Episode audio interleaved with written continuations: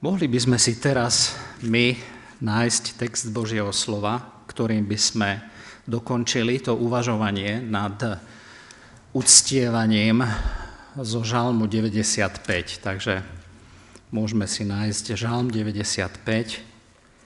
Ja by som čítal od 7. verša od toho slova dnes, to je 7b, až po 11.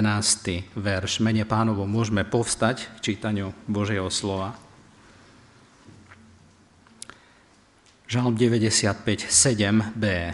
Dnes, ak počujete jeho hlas, nezatvrdzujte svojho srdca ako v Meríbe, ako v deň pokušenia na púšti, kde ma pokúšali vaši otcovia, skúšali ma a videli moje dielo 40 rokov som sa nesnádnil s týmto pokolením a povedal som, oni sú ľud, ktorý blúdi srdcom a oni nepoznali mojich ciest. Takže som konečne prisahal vo svojom hneve, že nevojdú do môjho odpočinku. Amen. Toľko bolo sčítanie Božieho slova.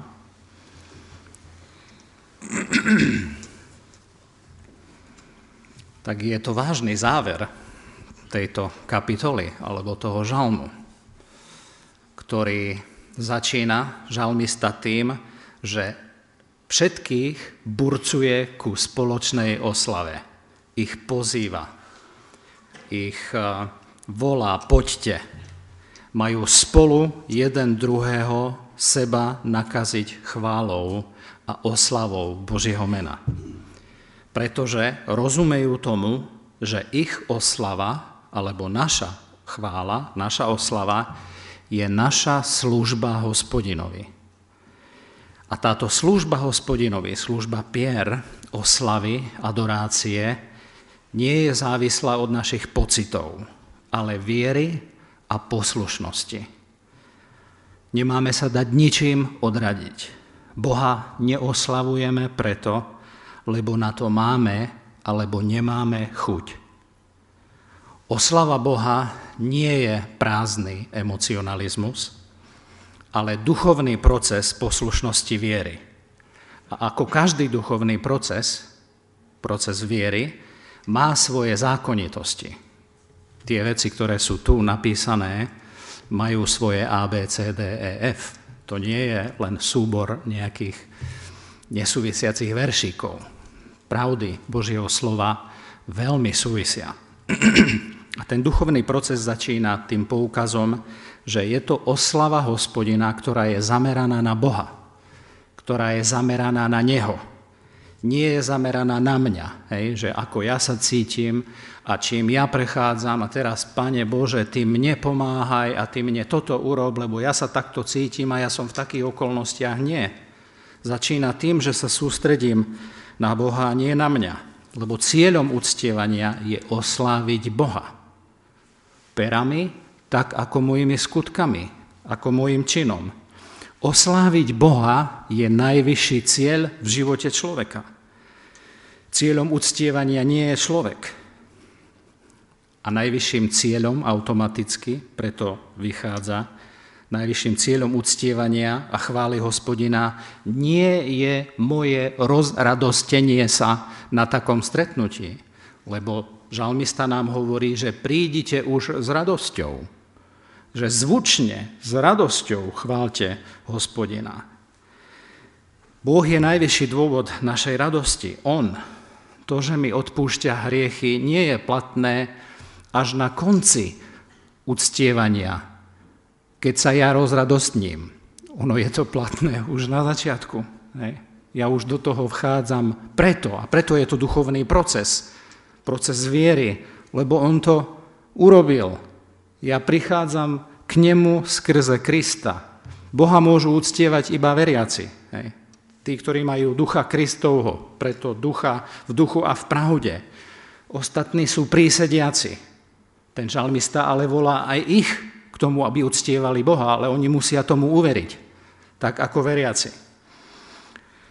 On preto v tom žalme, ktorý je pohľadom na Boha, on začína pozvaním poďte, to je prvé pozna- pozvanie, to je prvá časť toho žalmu a to prvé pozvanie súvisí aj s prvým lebo.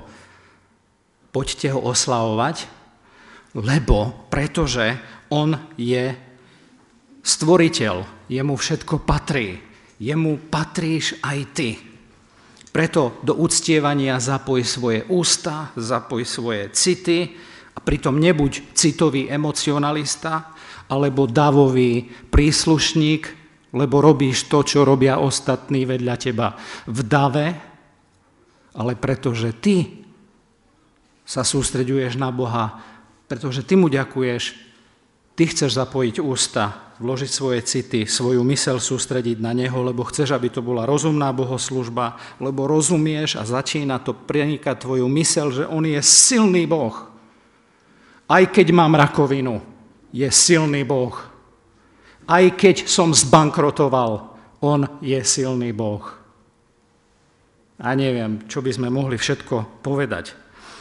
A pretože On je silný Boh a nad všetkým, a je zvrchovaný, môžeme pochopiť vierou a prijať vierou, že milujúcim Boha, povolaným podľa rady Božej, všetci veci, všetky veci slúžia na dobro.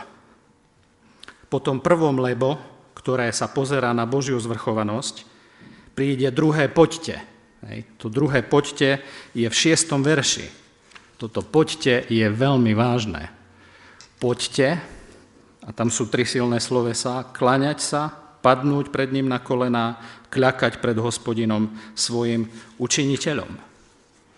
Upozorňujú nás tieto tri silné slovesa, že do úctievania potrebujem aj svoje telo zapojiť. Že aj svojou pozíciou tela vyjadrujem svoje uctievanie. Ako tu musíme úprimne si priznať, že potrebujeme väčšiu slobodu, a nebyť taký zablokovaný. Súdením, posudzovaním a hodnotením druhých ľudí, keď rozumiem tomu, že ja uctievam hospodina, ja som pred ním sám, nemusím sa pozerať na tých vedľa mňa, tak môže prísť väčšia sloboda, zvlášť keď rozumiem tomuto slovu, ktoré nás volá k tomu, aby som si aj kľakol. Alebo padol pred ním, alebo vystrel sa pred ním, alebo dvihol ruky, alebo neviem čo by som mohol tu všetko menovať. Uctievanie vyžaduje celého človeka. Vyžaduje moje ústa, vyžaduje moje city, lebo už sme si povedali, že máme radosne oslavovať, lebo to robíme vierou, nie kvôli pocitom. Mám vyžaduje uctievanie moju mysel a tento šiestý verš pridáva aj moje telo. A zároveň platí, že tento verš nie je vyjádrením zákona, legalizmu, že tak toto, táto póza je tá jediná, ktorou vo všetkých kultúrach, vo všetkých národoch ľudia musia takto vyjadriť svoju úctu k Bohu. Že pravosť uctievania je vyjadrená nejakou správnou pozíciou tela.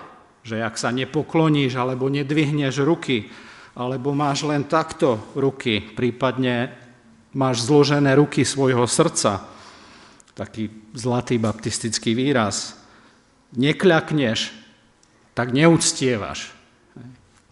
Ale toto silné napomenutie ani nechce obísť fakt, že aj telom potrebujeme vyjadriť svoje uctievanie nejakým spôsobom. A my to poznáme z bežných situácií nášho života, kde telo veľmi aktívne zapájame. Platí oboje naraz. Aj vnútro, aj telo.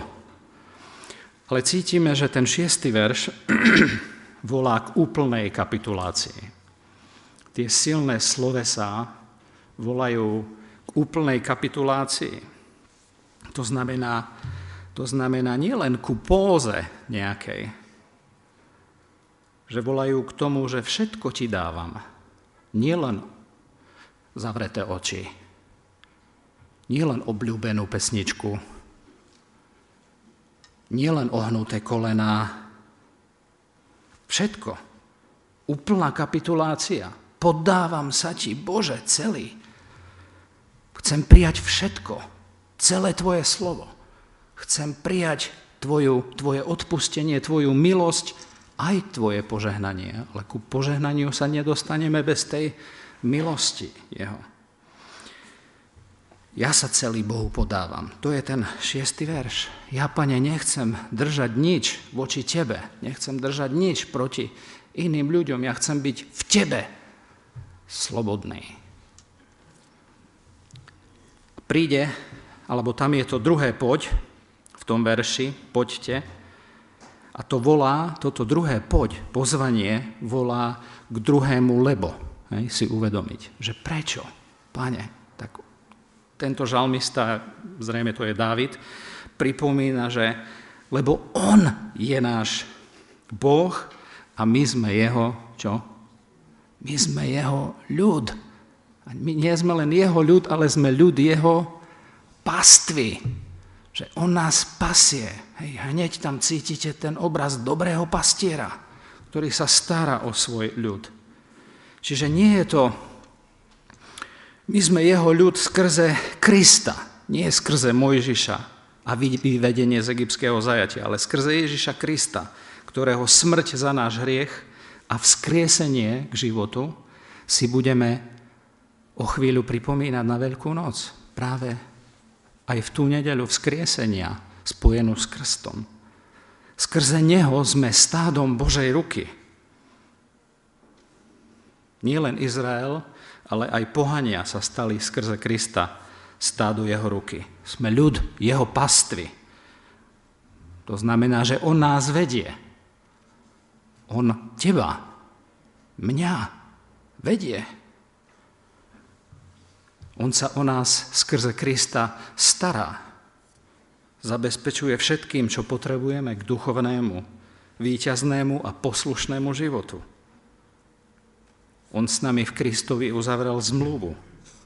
Nie kvôli našej spravodlivosti, ale kvôli jeho milosti.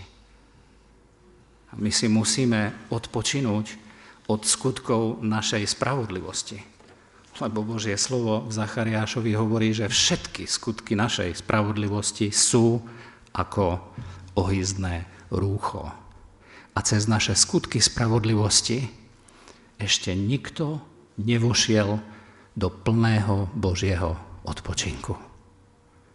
A to sa skrýva vzadu, kde si, v tomto žalme. Vojsť do jeho odpočinku. Lenže vojsť do jeho odpočinku sa nedá bez tohto padnutia pred ním. Prečo by sme sa nechceli teda totálne skloniť pred ním? Prečo by sme ho nechceli uctievať so všetkým, čím sme a nepozerať pritom na ostatných ľudí? A tu sa dostávame ku veľmi vážnej výzve tohto textu, veľmi vážnemu varovaniu. Tak máme tu dva pozvania. Poďte, poďte, Máme tu dva lebo, lebo, lebo, a teraz príde vážne varovanie.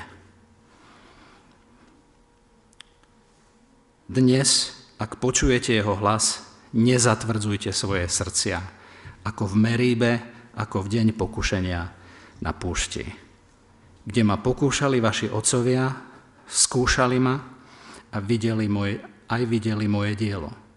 40 rokov som sa, pra, som sa protivil tomuto pokoleniu a povedal som, oni sú ľud, ktorý blúdi srdcom. A oni nepoznali mojich ciest.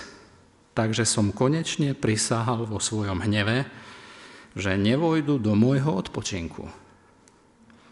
Tak Dávid, ak je on písateľ, pozerá dozadu a hovorí, keď máme uctievať Boha, tak neskončíme iba pri póze, neskončíme iba pri ústach, ale dajme si pozor, aby sme vošli do Božieho odpočinku skrze vieru a totálne podanie sa a poslušnosť Bohu.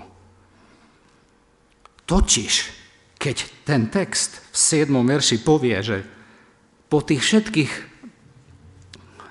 povzbudeniach, že uctievajte, robte to, uctievajte to, robte to vierou, tak teraz Božie slovo prezentuje vážnu, vážne varovanie, že ty môžeš byť aj na tomto mieste, alebo aj nejaký deň, spievať si nejakú obľúbenú pesničku a tvoje srdce môže ostať zatvrdené.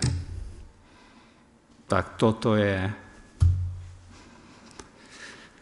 Jaké protirečenie, nie?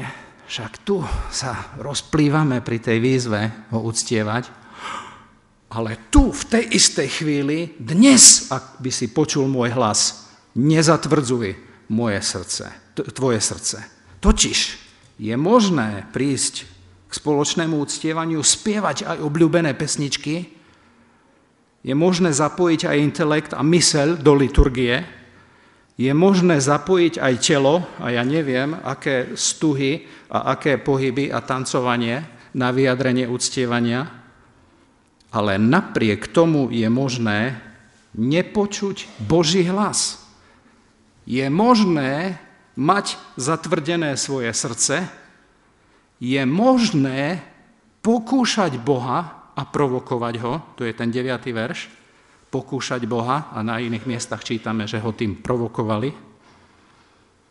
Je možné neposlúchať, žiť si svoj život po starom, ale mať odspievané a mať liturgiu za sebou. To je, to sa, to až sa nechce človeku povedať toto. A pritom všetky texty, ktoré s vami si teraz prejdem, ukazujú na to, že táto skupina ľudí mala v svojom strede svetostánok, kde zažívali Božiu slávu, zjavenie Božej slávy, kde fungovala liturgia, kde fungovali obete a Boh povie o celej generácii týchto, ktorí spievali a mali liturgiu, že nevojdu do môjho odpočinku, lebo majú tvrdé, zatvrdené srdce, ktoré neposlúcha mňa. To je až...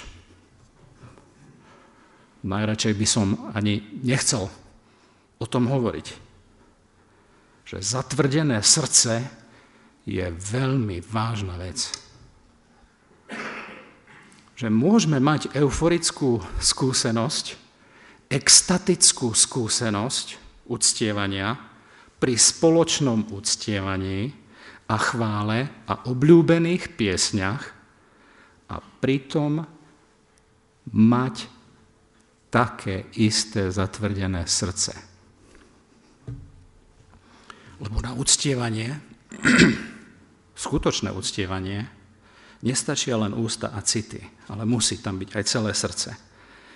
A obraz celého písma, pardon, obraz celého srdca v písme, ten, ten výraz, celé srdce v písme znamená, že je tam rozhodnutie v mojom živote. Chcem ho poslúchať vo všetkom.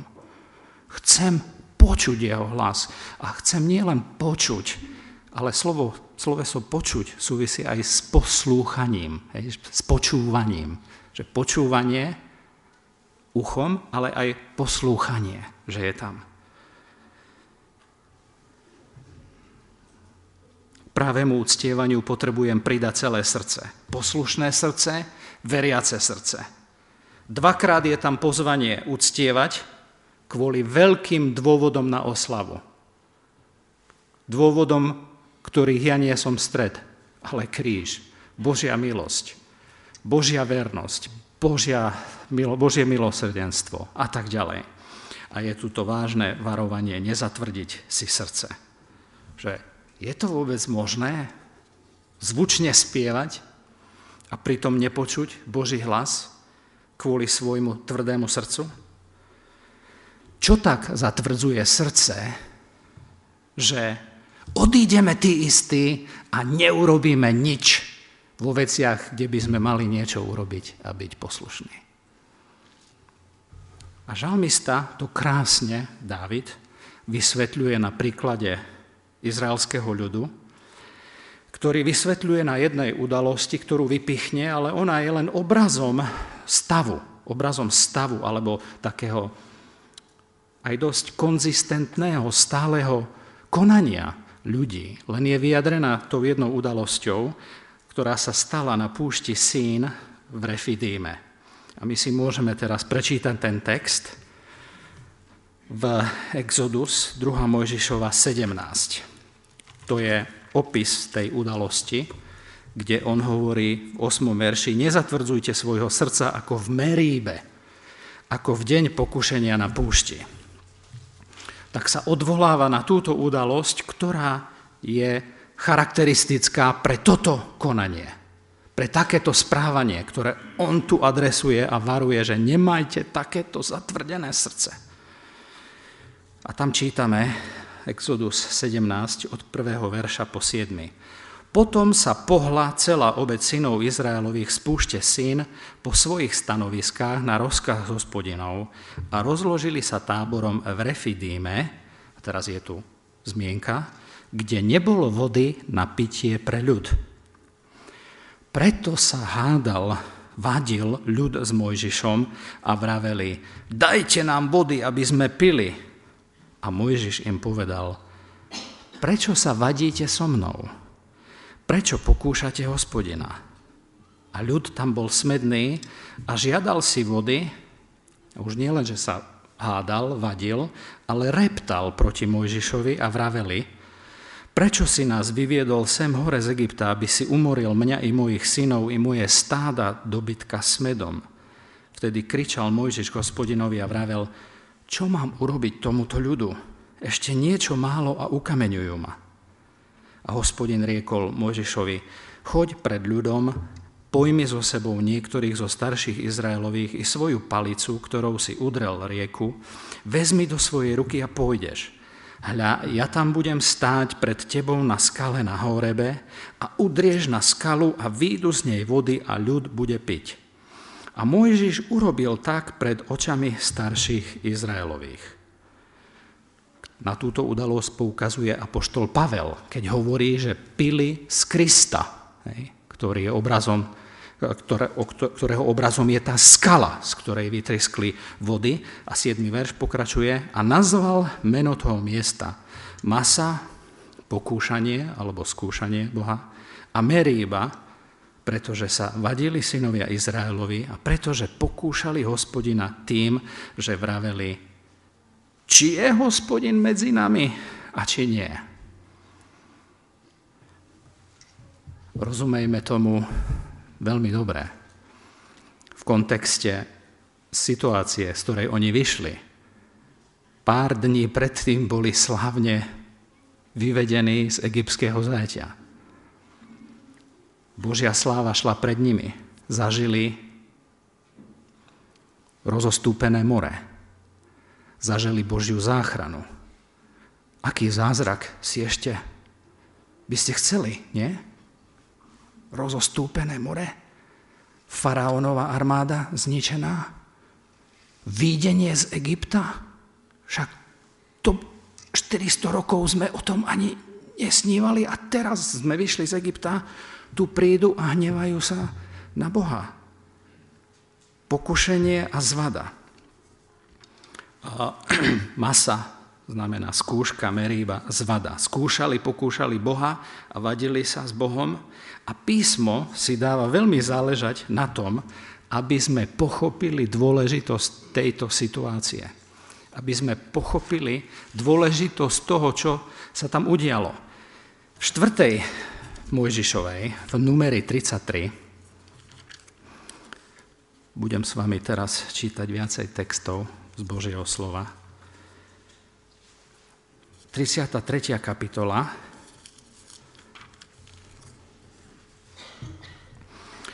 Tretia kapitola si veľmi dáva záležať na tom, aby vypísala, pán aby vypísal, koľkokrát sa pohli Izraelci na tej ceste, na svojej ceste. A tam máme napísané, že 42 pochodov synov Izraelových. S tým súviselo, že oni vždycky presúvali aj tu, aj ten stánok zmluvy hej, na to nové miesto. A v tomto výpise týchto presunov písmo si dáva veľmi záležať, pán si dáva veľmi záležať, aby sme si v 14. verši znovu všimli, že keď odišli z Alúša, numery 33.14, táborili v Refidíme, to je tá kapitola Exodus 17, a tu je pekne znovu pripomienka, tam nemali vody na pitie. Jednoducho pán ich dal do tej situácie, aby on ich preskúšal a nie ani, aby oni jeho pokúšali a jeho skúšali. No a toto je situácia na začiatku ich vyslobodenia. A v tejto istej kapitole máme ďalší verš, 36. verš, kde už nie je zmienka o tom, že nemali vody, ale je to ďalšia zo situácií, bolo ich viacej, keď nemali vodu, ale je to ďalšia situácia na konci ich 40-ročného obdobia, kedy odišli, 36. verš, numery 33, odišli z Ecion Gábera, táborili na púšti Cín a to je Kádeš. Hej, čiže tam pri Refidíme nemali vody a Žalm 95 nás upriamuje na túto udalosť, že toto je to miesto skúšky, ich skúšky viery, poslušnosti. A teraz v 36.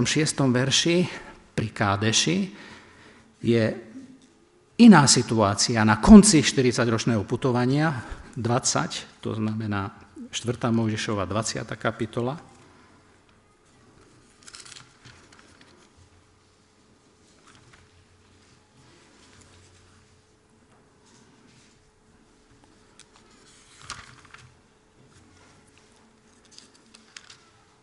Tam je, začína u brata Roháčka smrťou Márie, označená vody zo skaly. A synovia Izraelovi prišli, celá obec na púšť Cín prvého mesiaca a ľud býval v Kádeši. A tam zomrela Mária a tam bola i pochovaná. A druhý verš, a obec nemala vody a preto sa zhromaždili na Mojžiša a na Árona. A ľud sa dohadoval s Mojžišom. Zase sa vadil, hádal. Hej. Ale preskočme až na, na 13. verš, lebo aj, tieto, aj táto udalosť toho nedostatku vody po 40 rokoch je nazvaná to sú tie vody sváru, o ktoré sa svárili synovia Izraelovi s hospodinom a Boh sa im zjavil v svojej svetosti.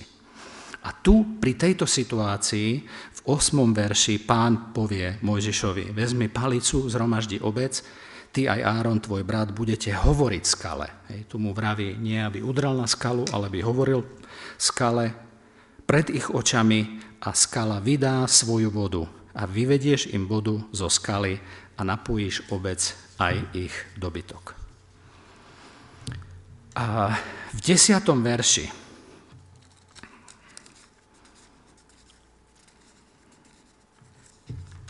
v desiatom verši Mojžiš a Áron zhromaždili zhromaždenie pred skalu a povedal im, nože vy, buriči, počujte, či vám azda z tejto skaly vyvedieme vodu. Tak, Mojžiš ich takto nazval. Vy, vy sa znovu búrite proti hospodinovi. Znovu sa proti nemu, proti, sa, mu protivíte. Hej?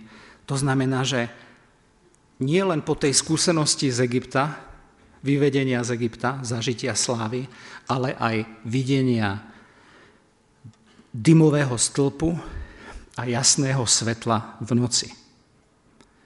Po presunoch stánku, po neustálom svedectve obetí, ktoré svedčia o tom, že je tu Božia milosť skrze preliatie krvi, máme tu o nich napísané, že neveria a že sa búria proti hospodinovi. Po 40 rokoch presunov stánu zhromaždenia a zjavovania Božej slávy. Rozumiete, že zažili aj zázračné uspokojenie alebo nasýtenie cez mannu. A zažívali to pravidelne, neustále. Zažívali Boží zázrak. Zažívali prepelice, Božie nasýtenie, Božiu starostlivosť. Zažili Božiu starostlivosť a stále mali problém s tým, aby verili Bohu. Pán Ježiš hovorí, že blahoslavení, ktorí nevideli a uverili. Oni videli a neuverili. stále neverili Bohu, stále neverili jeho slovu. To bol najväčší problém. Stále sa vracali do Egypta pri prvej prekážke. Stále sa vracali k starému spôsobu života v egyptskom zajatí, k životu podľa tela, hlavne aby bolo dobré telu. Aby tu bola nejaká cibuľka, por, cesnak, pri nejaké mesko, aby sme mali to a ono, pokoj, aby sme mali pokoj tu na, na púšti, tam sme aspoň mali pokoj na jednom mieste, tu musíme neviem čo robiť. Len nie počúvať Boží hlas a veriť Bohu, že má a zaslúbil im nové miesto. Že im zaslúbil slobodu a že im zaslúbil skutočný svoj odpočinok. Pravý odpočinok keď si nájdete 14. kapitolu numery, 4. Mojžišova 14, tak tu budeme počuť v 11. verši Božie hodnotenie tých 40 rokov. A Božie hodnotenie v 14. kapitole 4. Mojžišovej 11. verši znie. A hospodin riekol Mojžišovi všetky tie roky, na tie 10 ročia sa pozerá, až dokedy ma bude popudzovať tento ľud, pohrdajúc mnou. Až dokedy mi nebudú veriť pre všetky tie znamenia, ktoré som učinil medzi nimi. Ja viem, že by som to mohol zvrtnúť iba na veriacich a neveriacich, že neveriaci, ktorí aj chodia do nášho spoločenstva, a nedali celé svoj život Bohu, by to mali konečne urobiť, lebo nevedia, kedy bude dnes, keď budem počuť jeho hlas, znovu, či bude dnes, zajtra.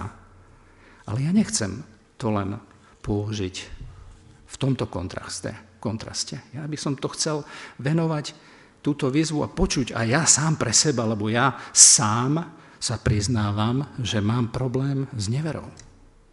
Mám problém s totálnou poslušnosťou.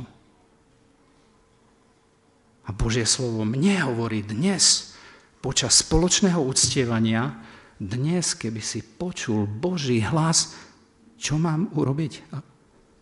Nemám zatvrdiť moje srdce, ale povedať, pane, aj keby ma to stálo seba zaprenie, alebo keby ma niečo bolelo, tak ja chcem robiť správne veci.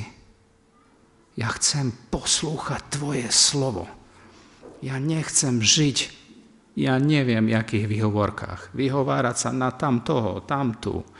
One, tam tí zlyhali, iní zlyhali. Neviem čo. Pane, ja tu stojím pred Tebou. Dnes, keby ste počuli jeho hlas, nezatvrdzujte svoje srdce.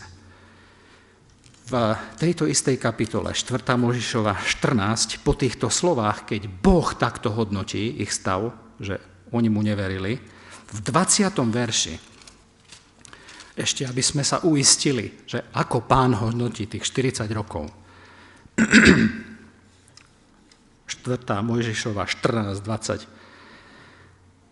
A hospodin riekol, odpustil som podľa, svojho, podľa tvojho slova. Mojžiš sa za nich modlil. Ale akože ja žijem a ako je isté, že bude celá zem naplnená slávou hospodinovou, tak isté je, že všetci mužovia, ktorí videli moju slávu a moje znamenia, ktoré som učinil v Egypte i na púšti a pokúšali, rozumiete, že rozhorčovali ho, skúšali Boha a teraz tu on hovorí, že 10 ráz a neposlúchli môjho hlasu. Hej, tak to je hodnotenie celej tej situácie, nastavenia ich srdca, neustále neposlušnosťou pokúšať Boha, aj keď máme vypichnuté len tú jednu situáciu s tou vodou, pri Masa a Meríba. Hej? Ale celkové pán tu povie, že pokúšali ma toto už 10 ráz a neposlúchli môjho hlasu. Prisahám, Boh na seba svoje vlastné meno že neuvidia zeme, ktorú som prísahou slúbil ich otcom, ani niektorí z tých, ktorí ma popudzovali, lebo neverou popudzujeme Boží majestát, jej neuvidia. Ale môj služobník Kálev, pretože bol u neho iný duch, a že ma ako nasledoval? Celé nasledoval, toho vovediem do zeme, do, do ktorej bol vošiel a jeho semeno ju obdrží dedične. Takto pán zhodnotil 40 rokov. Pokúšali ma neverou, pokúšali ma svojim zatvrdeným srdcom. Mali skúsenosť svetostánku, skúsenosť liturgie, ale zlé a neverné, neveriace srdce. A ešte, aby sme sa bližšie k tomu dostali, tak nájdime si tento žalm v 3. kapitole listu Židom. A pozrime sa na novozmluvné použitie tohto žalmu 95. Židom 3. kapitola. Aj v 4. kapitole nachádzame, to nezatvrdzujte svoje srdce. Ale ja nechcem k tomu už veľa hovoriť, nech nás výklad písateľa listu Židom usvedčí. Ináč to je citát úplne skoro presný toho 95. žalmu. Preto Židom 3. kapitola, 7. verš. Preto ako hovorí Svetý Duch, dnes, keby ste počuli jeho hlas, nezatvrdzujte svojich srdc, ako v tom rozhorčení, v deň pokúšania na púšti. To je poukaz nie len na ten žalm, ale aj historicky na tú udalosť pri, v Refidíme. Preto som kde ma pokúšali vaši otcovia, skúsili ma a videli moje skutky 40 rokov. Preto som zanevrel na to pokolenie a riekol som. Vždycky blúdia srdcom. A oni nepoznali mojich ciest. Takže som prisahal vo svojom hneve, nevojdu do môjho odpočinku. Hľadte, bratia, hej, novozmluvný písateľ používa tento žalm k tomu, aby nás napomenul. Hľadte, bratia, Niekto tu robí rozdiel, hovorí, že to je iba pre Židov, tým pádom by to bolo iba pre neveriacich, ale ja to používam aj pre nás. Hľadte, bratia, aby snad nebolo v niekom z vás zlé a neverné srdce, ktoré by odstupovalo od živého Boha. Hej. Že máte liturgiu, máte chodenie do kostola, máte chodenie neviem kde, spievanie na akciách obľúbených piesní, a naše srdce môže byť v niečom zlé alebo teda neverné, ktoré by odstupovalo od živého Boha. Ale sa napomínajte každý deň, dokiaľ sa volá dnes, aby nebol niekto z vás zatvrdený s vodom hriechu. Čiže ja som hovoril o zatvrdenom srdce, srdci neverov, čo je zatvrdené srdce aj hriechom. Hej. Hriech veľmi zatvrdí naše srdce, zahalí naše myslenie, zahalí aj naše city, našu vrúcnosť voči Bohu, zarmúti Ducha Svetého, nepočujeme Boží hlas, robíme viacej telesných vecí, jednu za druhou, jedna k druhej sa pridáva, pretože hriech má silu svojho vábenia odtiahnuť od zdroja života a zavrieť človeka len do svojho vlastného nevereckého cyklu rozmýšľania. Napomínajte sa každý deň, dokiaľ sa volá dnes, aby nebol niekto z vás zatvrdený s vodom hriechu. Lebo sme sa stali účastníkmi Krista. Akže počiatok podstaty dodržíme pevný až do konca.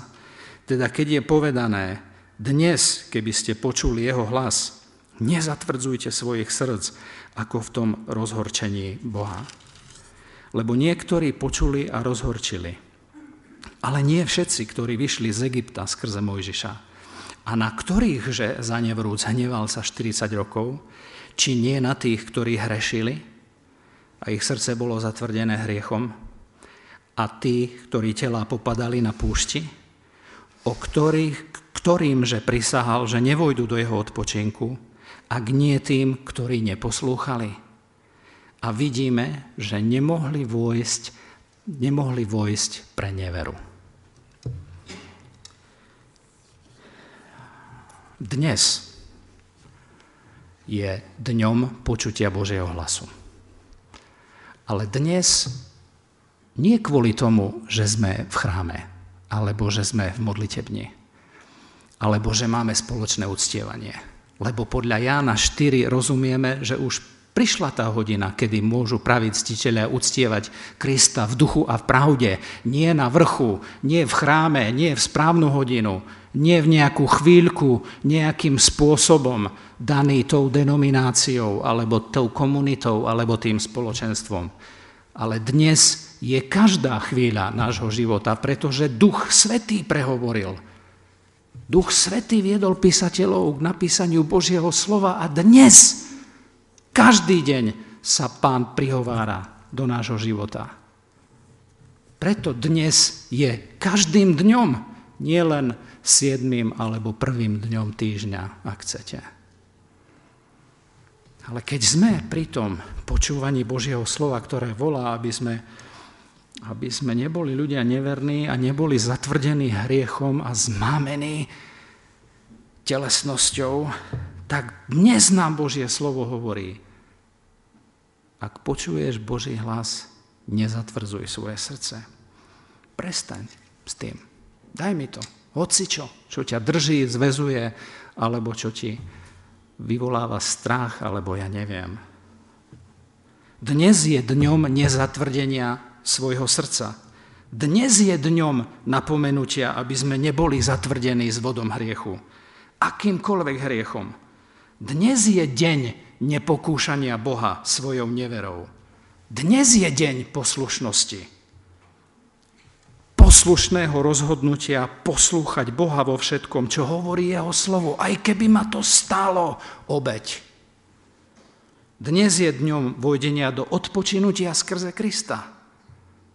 Lebo poslušnosť prináša toto odpočinutie. Božie odpočinutie. A my ešte na jedno odpočinutie čakáme. Odpočinutie druhého príchodu alebo nášho stretnutia sa s Kristom. Ale dnes môže byť aj dňom odpočinutia spásy, viery skrze Krista, odpočinutie viery, Boží pokoj z odpustenia hriechov prameniaci. Ale zároveň aj odpočinutia, ktoré plinie z poslušnosti, keď sme poslušní vo viere v každej oblasti nášho života – zažívame Božie odpočinutie. Tak nech nám Pán pomôže počuť Jeho hlas, každý za seba v svojej situácii pod zvukom Božieho slova, ktoré k nemu znieje a pomôže nám celým srdcom ho poslúchať. Amen.